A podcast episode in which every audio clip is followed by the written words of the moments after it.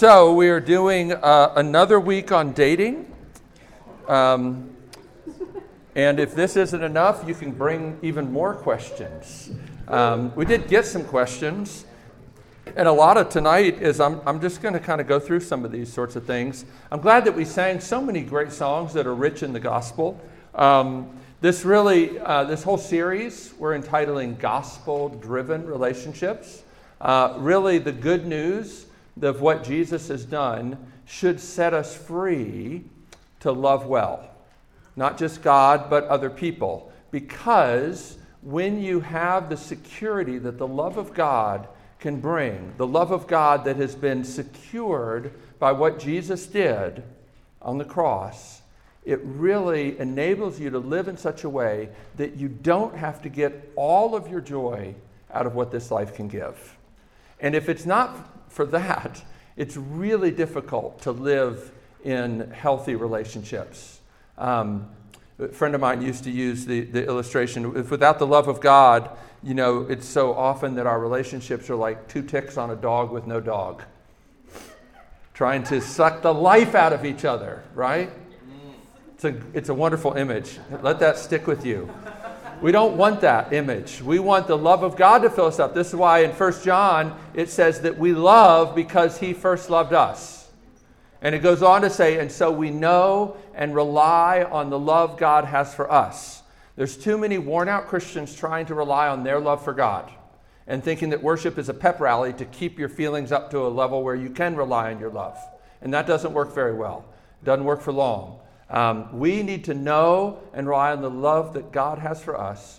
And this love, John says in 1 John, is the reason that we can love. Like I said last week, I think, that we're like the moon, not like the sun. We don't generate light. We don't generate love. We reflect it to the degree that we're basking in and drinking in the love of God. So we're going to talk in light of that, a few more thoughts about dating. And, I think what's interesting is to think about, when we did have the Newlywed Game on TV, but not all the dating kind of games that we have now. And I just wonder how much that affects even the way we think about these things. Last week I talked about how sometimes we pursue relationships like we're shopping for a used car, trying to find the best deal that we can get. And I've got a list of 10 qualities I'm looking for, and this person has 7 or 8 of them, and I've never met anybody that had more than 5 or 6, so I better seal the deal here. But I think one of the other things that plays into the way we think about life is the idea that this game or this competition, or even thinking God's will, trying to figure out who does he have for me to marry, if that's what you think you're called to, who is it and how do I figure it out? You can go back and listen to a podcast I did last year on knowing God's will, because I think that plays into a lot of the issues that are going on with dating. But I remember what I said last night. Last week, the purpose of dating is to be blessed and to be a blessing. And wouldn't it be great if we competed to be the best at that? Now, what do I mean by that? Somebody asked that question. Could you flesh out what does it mean to be blessed? That means to receive a blessing and to be a blessing. That I think is really the goal in dating, because that's the goal in all human relationships.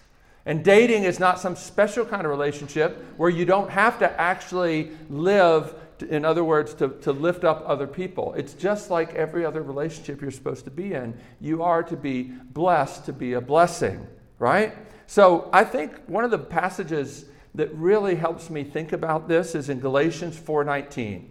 And you can look at it if you want, but I'll summarize what it says there. But Paul basically writes this letter to people that he literally didn't intend to preach the gospel to the Galatians. He was just going to pass through, and he came down with some kind of illness. We're not sure exactly what it was, but it might have had something to do with his eyes. Because he says, basically, when I was with you, you treated me like I was Jesus himself. You would have torn out your eyes and given them to me. So great was your love for me and their love for one another. But after Paul left, some other false teachers came in and started teaching the people that you actually have to work really hard to keep God's smile.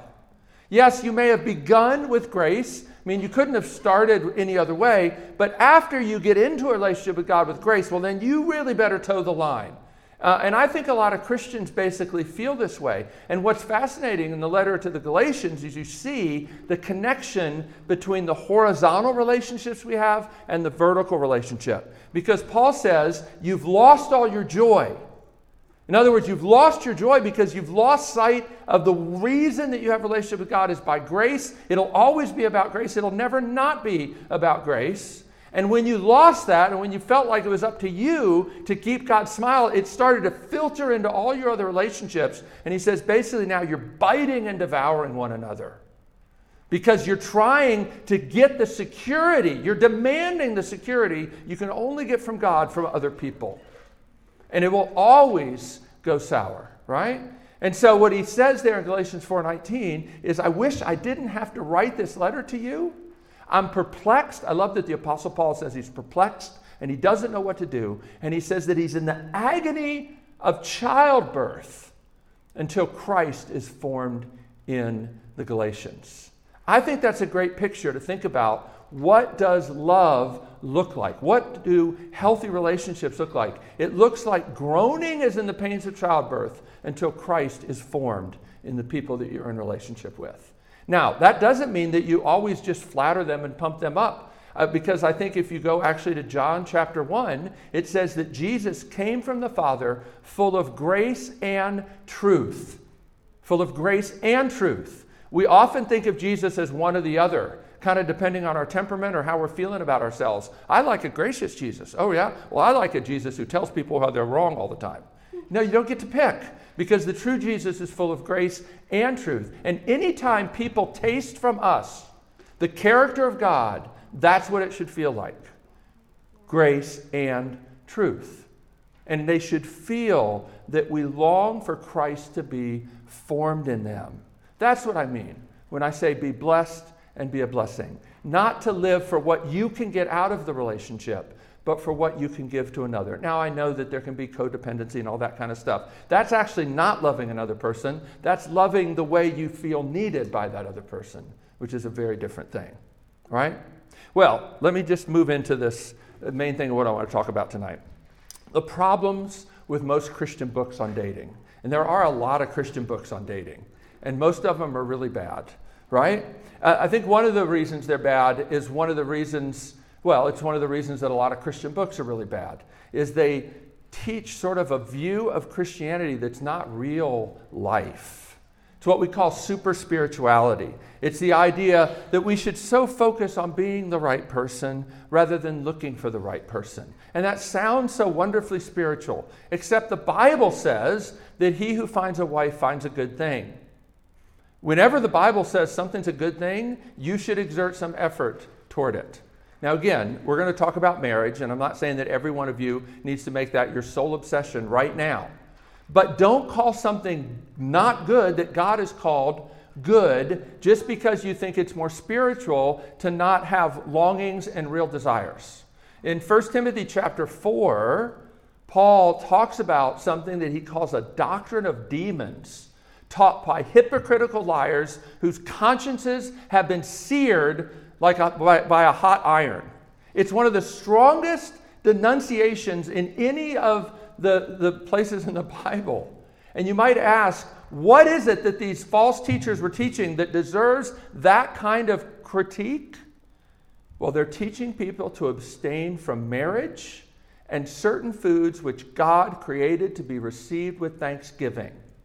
In other words, they're teaching that the more miserable you are and the less you actually enjoy real life, the more spiritual you are. And Paul calls that a doctrine of demons. And he tells Timothy, if you point this out to the brethren, you will be a good minister of Jesus Christ. And why is it a doctrine of demons? Because, Paul says there, 1 Timothy 4, you can look this up later, it's because God created this world to be received with thanksgiving. It's not more spiritual to pretend that you don't need anything or need anybody, because God created us to be in relationship with Him and with others. God said even before sin was in the world, when He looked at Adam in the garden, it's not good that man is alone. And yet we constantly seem to think that we don't really need anybody except Jesus, and that we're more spiritual. The spiritual giants are the people who are content with nobody else in their life. That's not true. That's what we call super spirituality. The other problem with a lot of these books is they're full of rules. Christian counselor Dan Allender, I really recommend anything that he writes, has a book called Bold Love, which is a great book if you're trying to love people that are difficult to love. And he actually lays out like particular strategies for how to love different kinds of difficult people. And it's a really helpful book. But he talks in there about the simpleton approach to the Christian life. The simpleton approach to the Christian life basically refers to people who want a little formula or a little set of rules that are guaranteed to make life work. And I think a lot of these books basically do that because we all kind of want that. We all kind of want some expert to tell us what to do. I can't tell you what the Bible says about dating because the Bible didn't speak about dating. But I can speak about lots of principles that bear upon relationships like dating. That's what we're going to talk about tonight. I think the other thing that's a problem with a lot of these books is not just the simpleton approach to life, thinking you can boil it down to little rules, but also a disturbing lack of grace. Here's one from a book called Choosing God's Best. Even the name of that book makes my skin crawl. I remember talking to the author one time about it, saying, well, how do you actually know what God's best is? And he says, well, I think you pray about it and God just sort of like gives you peace in your heart. I said, really? I find that not really a very reliable way because Jesus prayed at the Garden of Gethsemane, and he sure didn't feel peace in his heart, but he knew it was God's will to go to the cross. So I'm not sure that's the best method, but you can listen to my Proverbs 16 sermon on knowing God's will if you want to explore that some more, or get coffee, we can talk about it. But listen to this. Here's what he says in this book. We adjust our lives to God so that he can do through us what he wants to do. God is not our servant to make adjustments to our plans. We are his servants, and we adjust our lives to what he's about to do. Now you might think that sounds pretty good. We adjust our lives to God so that he can do through us what he wants to do. But that's horrendous theology, guys. It's horrendous theology. It's also a recipe for despair if you believe that God can't or won't change you until you change yourself. You remember the Jews, they planned to make Jesus king by force. And Peter told Jesus, you don't have to go to Jerusalem to die. It's a good thing Jesus didn't have to wait until they changed before he could do what he wanted. That's all I'm saying. You are without hope if Jesus or if God can't work until you change. That is without hope. And it sounds good until you think about it a little bit and you understand who you actually are and how weak you actually are and how twisted your desires actually are.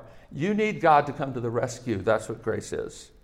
All right, so in light of that, I want to talk about a term you've probably never heard before. Anybody ever heard the term casuistry? No, so you learned a new word. Casuistry is a fancy word that means cases of conscience. And this is the way people did theology about 400 years ago. They would pose questions, and then they would answer them. And sometimes they would train young preachers this way. They'd say, so-and-so, why don't you preach a sermon on can a man marry his second cousin? Oh, I don't know. I'm going to have to search the scriptures on that. Yes, you got a week. Preach a sermon next week. They would do that, right? Well, I'm not going to cover that one, tonight. But I am going to talk about a bunch of these cases of conscience with relate to dating. Issues that come up, questions that people have, right? And I hope that this will be helpful. So here's one of the things to think about in dating and in marriage. Some of this blurs over into marriage, okay? Even though I don't believe that the purpose of dating is marriage, I think it's generally the step that leads to marriage for most people. Not everybody, but most people. Here's the thing. Friendship in marriage is the primary thing.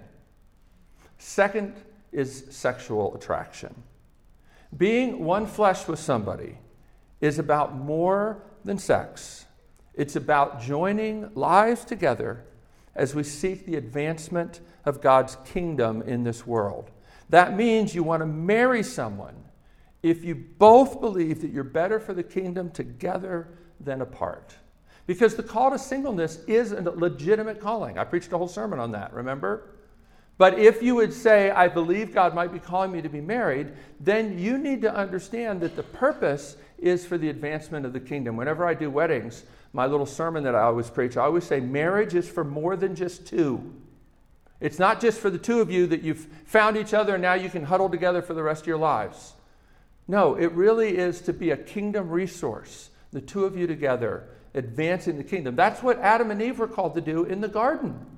Before sin came into the world, they were to be fruitful and multiply. They were to take the God-glorifying, cultivated part of the cosmos, the garden, the cultivated part, and extend it to the ends of the earth.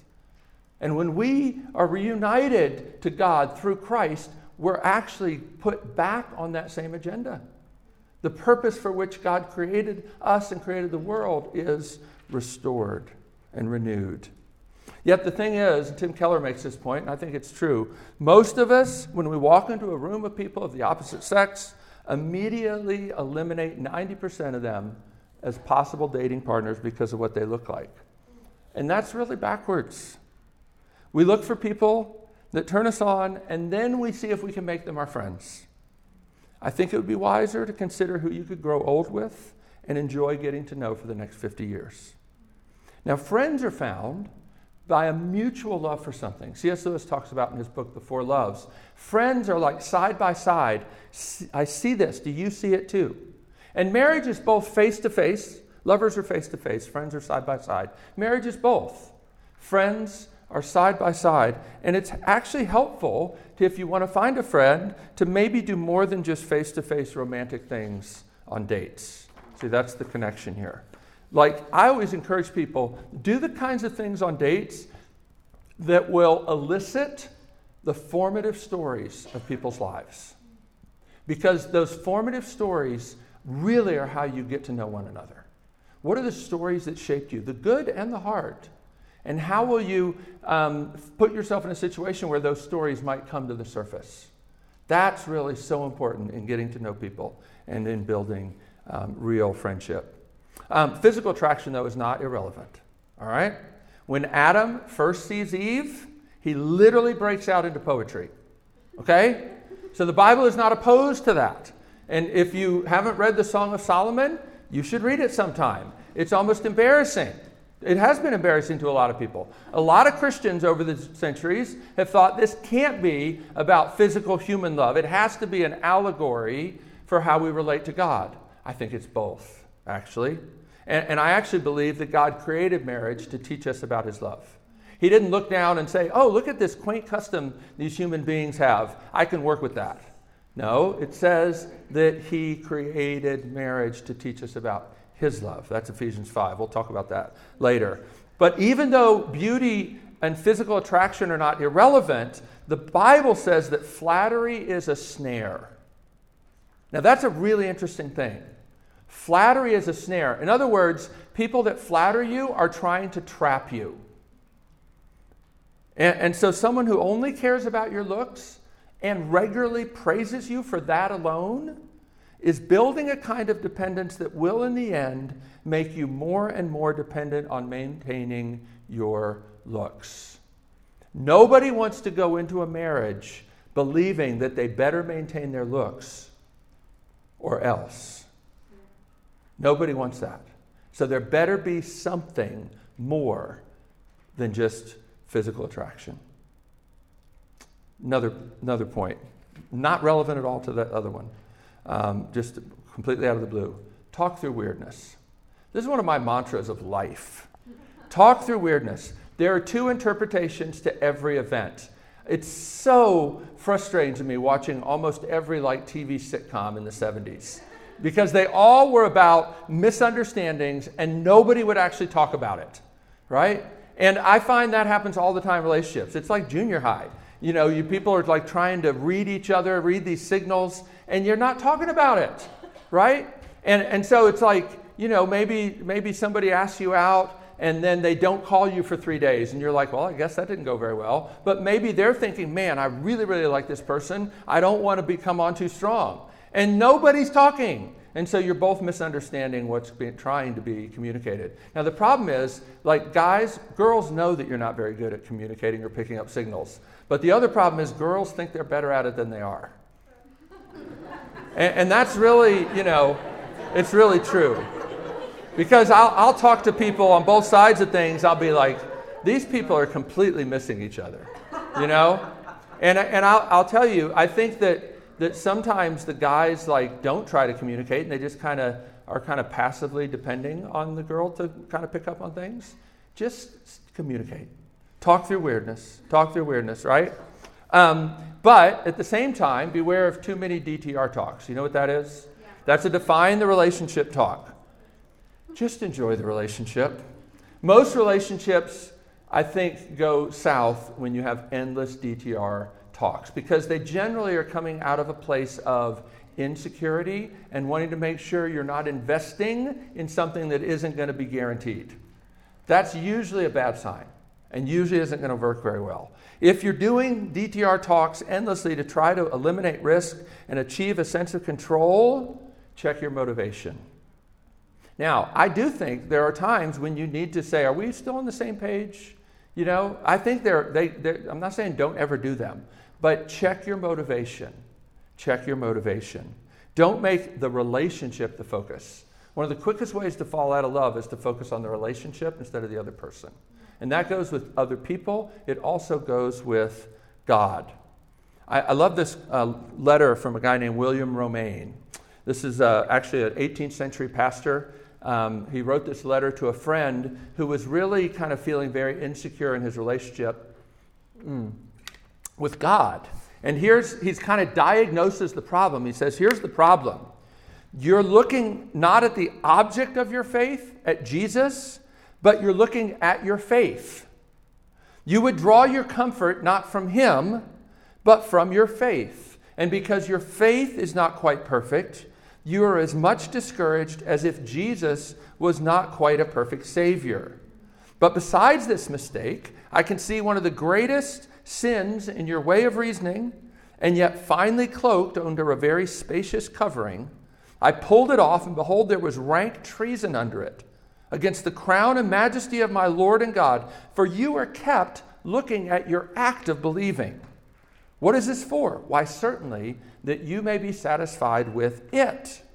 What then? No doubt you will then rest in it, and upon it, satisfied now that Christ is yours, because you're satisfied with your faith. This is making a Jesus of it. It's making a Jesus of your faith. It is, in effect, taking the crown of crowns from his head and placing it upon the head of your faith. Lord, grant that you may never do this anymore. I think that's a really perceptive thing, because I think a lot of people are looking at their prayer life, or they're looking at their Bible reading, or they're just looking at, there's so many problems with your faith, but there's no problems with Jesus. And you are to be looking at Jesus, not at don't have constant DTR talks with Jesus, in other words. It's taking the focus off where it needs to be. And that's a big deal. All right, what about God's will? Finding your one soulmate. I think you have to be very careful how you invoke the idea of God's will, unless you can look back at something that happened or it's written in Scripture. I think everything else is tentative when it comes to God's will. Does God have a plan for if you'll marry and who it will be? I believe, of course, he does. He works out everything in conformity with the purpose of his will. That's Ephesians chapter 1. However, that doesn't mean you know what the plan is. Proverbs 16, verse 1, and this is my sermon on knowing God's will, says that God is sovereign and our actions matter. Rather than focusing on, is this the one, which is what the soulmate kind of idea makes you do, you should be thinking in terms of, would this be a good person to pursue, to get to know, maybe even marry one day? Looking for a soulmate and thinking that one finite human being is that soulmate puts too much pressure on any actual broken, sinful person. You complete me is not something any human being can do. It was never meant to be that way, right? And honestly, I was listening to a podcast that my wife turned me on to a while back as we were getting ready to do this series. It was very helpful. Like the research is clear that what's really changed today as opposed to 100 years ago is people's expectations from a spouse, that they would be the soulmate, the best friend, everything all rolled into one person in ways that nobody actually used to expect. And it's not very helpful. It's not very helpful. I think this one, I don't want to go too far into unhelpful stereotypes, but we still live in a culture where generally in guy-girl relationships, the girls usually want some kind of pursuit.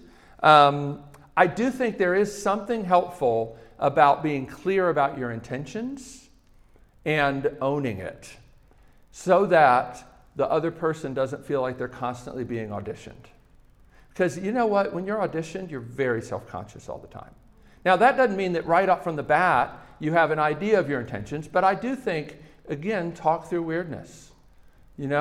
I think it can be helpful. And I would just say this, often the adrenaline rush of the pursuit is equated with love. And that's a big mistake. The adrenaline rush of, will she go out with me?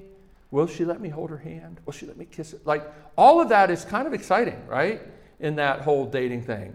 But that is not love. And the adrenaline rush of being pursued is not the same. And thus, sometimes when it becomes like, well, of course, like we've been dating for like 2 years. So, of course, we're going to go out Friday night.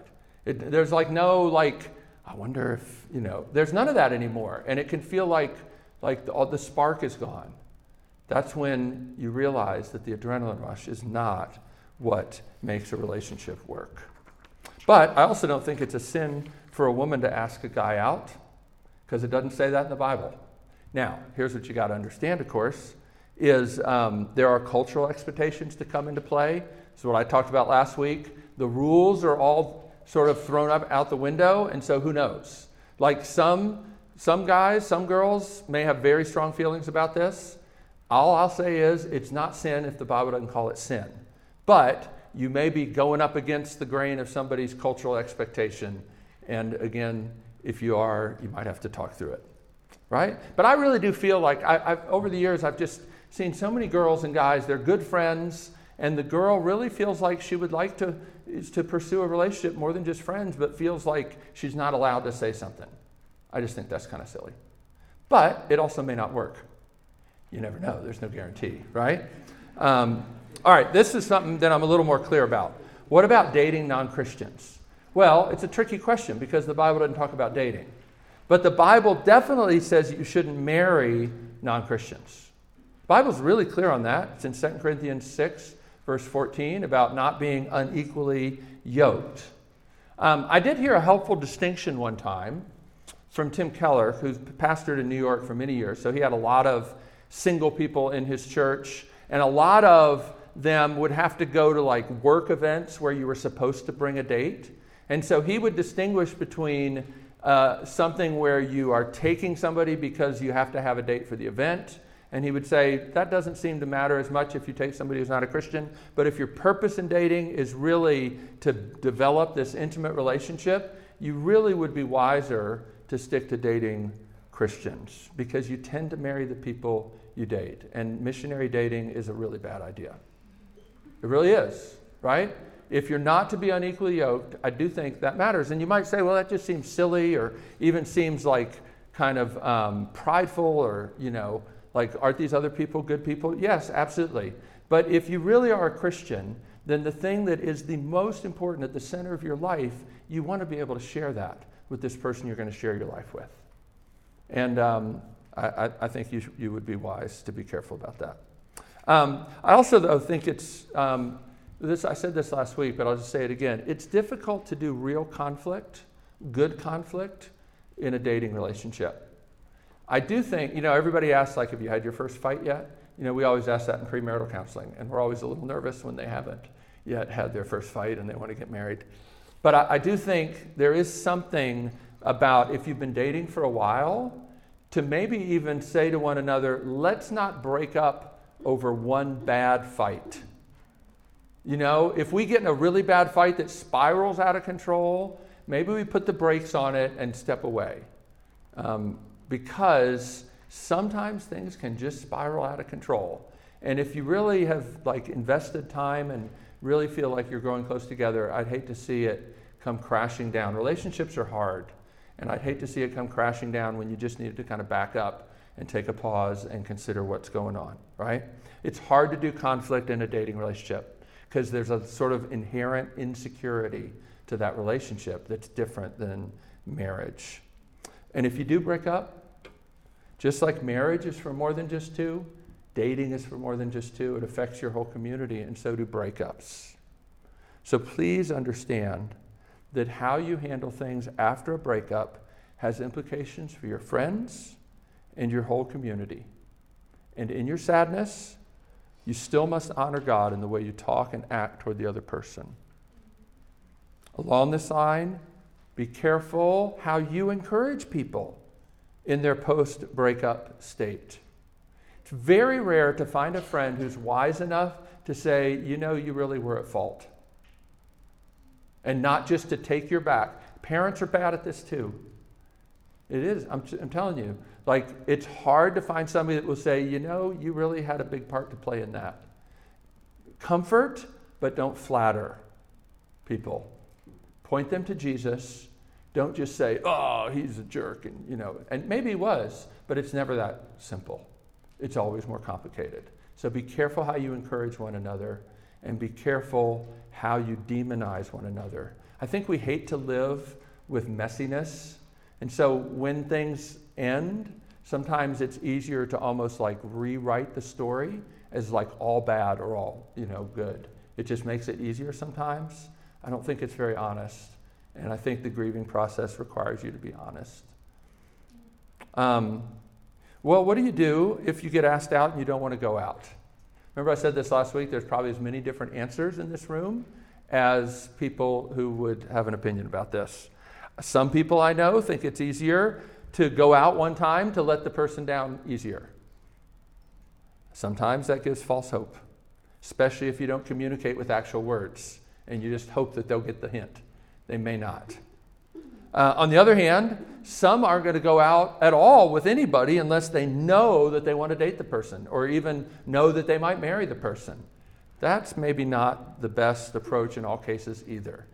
So I don't have a good answer for you, but I just know that you should talk about it and be forthright as much as you can and not just hope that people get the hint. Because when you hope that people get the hint, they tend to misunderstand and then people get their feelings hurt even more. That's been my experience. But remember, our identity is in Christ and not whether or not we have dates. Now, I don't say that easily. I didn't get even, Wendy's the first girl that ever went out with me more than once, or twice really. Yeah. And I was 32, So I'm not quite sure what you're clapping for, Anyway. All right, what about those who've done things they're ashamed of? I'll talk about this again when we talk about sex. I remember after doing this talk once, somebody asked me what I thought about damaged goods theology, and I almost threw up in my mouth. I'd never heard of that. I thought, how cruel is that? Who isn't damaged goods? Right? Don't we sing that hymn, bruised and broken by the fall? We've all been bruised and broken by the fall, right? None of us comes to any relationship without baggage. But our righteousness, our beauty, is secured by the beauty of Christ, credited to our account in justification. And I think that's important. What about physical boundaries? Well, again, there are some clear boundaries in Scripture on this. Whenever people ask me about God's will, sometimes if I'm in a snarky mood, I say, well, Paul says to the Thessalonians, flee sexual immorality, for this is God's will for your life. When you've got that down, come back, I'll give you some more. That's really clear, right? You want to know God's will for your life? There it is, black and white. When it comes to this, too, no sex outside of marriage, right? The Bible's really clear on that. Uses different words to explain it. I know there's different people on YouTube that try to explain away some of these words. It's not true. Sex outside of marriage, and I believe the Bible clearly teaches one man, one woman marriage, is not appropriate in God's eyes. Proverbs 5:18 also talks about this and talks about how you should delight in the breasts of your wife. That means not other people's breasts, right? So there are some clear places in the Bible that speak about this, all right? And the Bible isn't embarrassed by that stuff. I hear snickers. The Bible, God never snickers around that stuff. He just doesn't. But whenever somebody asks me this question about how far is too far, I almost always am like a little sad that they're not asking the right question. Because the real question is, what is the purpose of sexual intimacy? Of all kinds, whether it's holding hands or kissing. What's the purpose? What are you intending to communicate? I believe the Bible's pretty clear that the purpose of sexual intimacy is a way for you to say with your bodies what you say with your words, I belong to you. That's what it's supposed to say. And when we use it to say something else, things get really confusing, right? Does that mean that you shouldn't kiss somebody until you're married? I'm not saying that, but I should think there should be some intentionality. Again, like Jesus said, let your yes be yes and your no be no. Let there be consistency in what you're saying, even how you've defined this relationship and what you're saying with your body. They should be commensurate. I think even low-grade stuff like kissing should have intentionality. And I also have known from experience and from lots of relationships that I've seen over the years that when you start kissing all the time, it just has a way of being a shortcut to intimacy. And sometimes getting to know one another takes a back seat. Be careful of that. Careful of that. You also need to be careful of manipulation and inappropriate power dynamics. A dating or a sexual relationship that's happening in secret is often hidden for a reason. Don't let shame and guilt keep you from getting help. I mean that, serious. Belmont has a Title IX office for a good reason, and it gets used a lot, and it needs to be, right? Probably more than it does get used. When should you say, I love you? I mean, again, does the Bible say this? No, but here's my thought. I think you need to first ask yourself why you want to say it. Again, it's that principle, let your yes be yes and your no be no. You should be thinking through why you do what you do, not just meaningless words. It shouldn't be manipulative, basically trying to see if the other person will say it too, so you feel more confident. It shouldn't be something you say so you feel justified into moving into a physical relationship without a real commitment. It should not merely be an expression of your feelings at the moment. You know, this is the reason why I don't think I've ever let somebody write their own vows at a wedding I've done, because nobody does that. They don't actually write vows. They write a statement of how they're feeling. And marriage is not based on how you're feeling at the moment. It's based on vows that you take before God and these witnesses and that you ask Him to help you to keep. So your feelings at the moment are not the reason to say it either. Jesus again says, don't. Let your yes be yes, let your no be no. Don't use words lightly.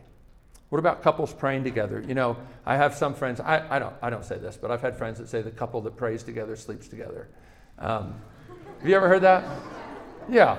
Well, I will say there's something about intimacy in one dimension of your relationship. Intimacy in one dimension of your relationship often bleeds over into other areas. So you should be wise. And you should be careful about that, I think. Don't be naive about it, right? It is appropriate to guard your heart in a dating relationship. Your vulnerability should correspond to the level of commitment. And the real commitment is marriage, right? I only got a couple more here. You got time for a couple more?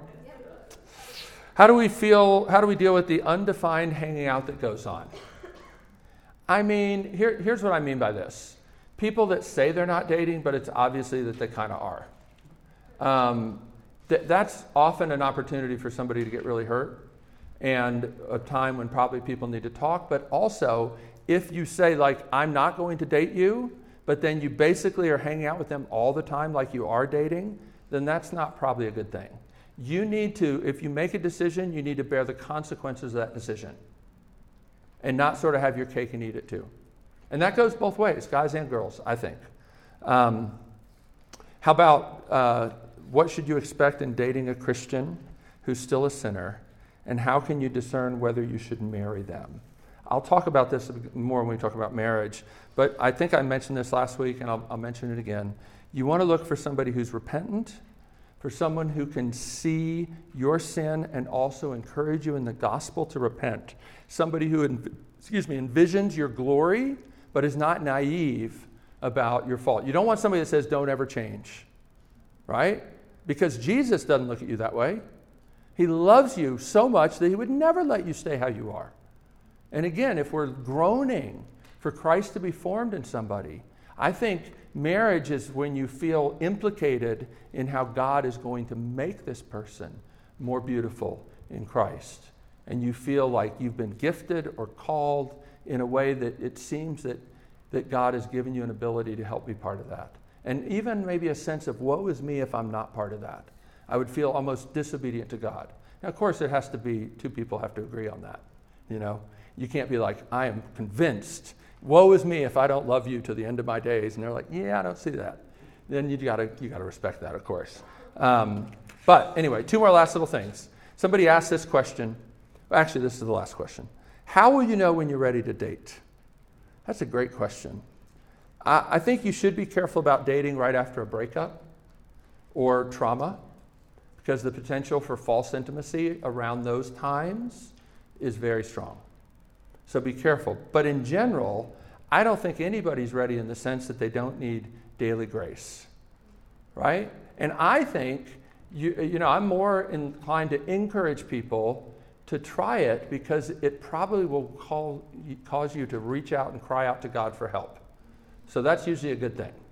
So, you know, like that C.S. Lewis quote we've mentioned several times in the series, the only way where you can be safe from your heart being broken is hell.